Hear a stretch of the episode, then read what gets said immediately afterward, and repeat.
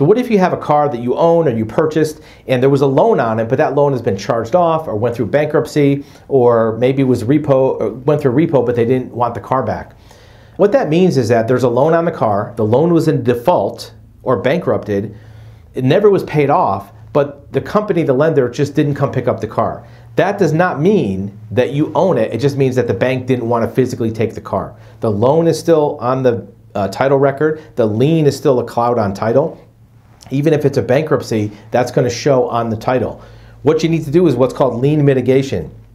If you are the borrower of that loan, you're going to need to contact a lender and have them issue a lien release letter. If you're the borrower that did not pay that loan back, they might not be as motivated to do it. If you're a third party that's innocent, that bought this car from somebody, you weren't the person that defaulted on the loan, the lender might give you a lien release document either without cost or for a very small fee of just them doing the paperwork, as long as you can represent you're an arm's length away from that borrower sometimes just on principle, they don't want to give somebody a car that didn't pay for their bill. Remember, a charged off loan, a defaulted loan, or a repo that hasn't been physically picked up, even if the bank told you, we don't want the car back, that does not mean you own it. That does not mean the lien is cleared. It just means they don't want to go through the hassle of paying to get that car repossessed, shipped, inspected, put through an auction because that might cost them eight or nine hundred, a thousand dollars. If they're not going to get that much from the car, they don't really want it back. Now it becomes your problem because it's on your driveway or in your garage. It's a nuisance.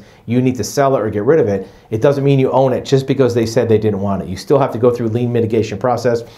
We have some information on that on our website, cartitles.com, under the lien release section about how to do lien mitigation, how to get a lien release for a vehicle. If you have any questions, you can call us up and uh, we can help you out with that.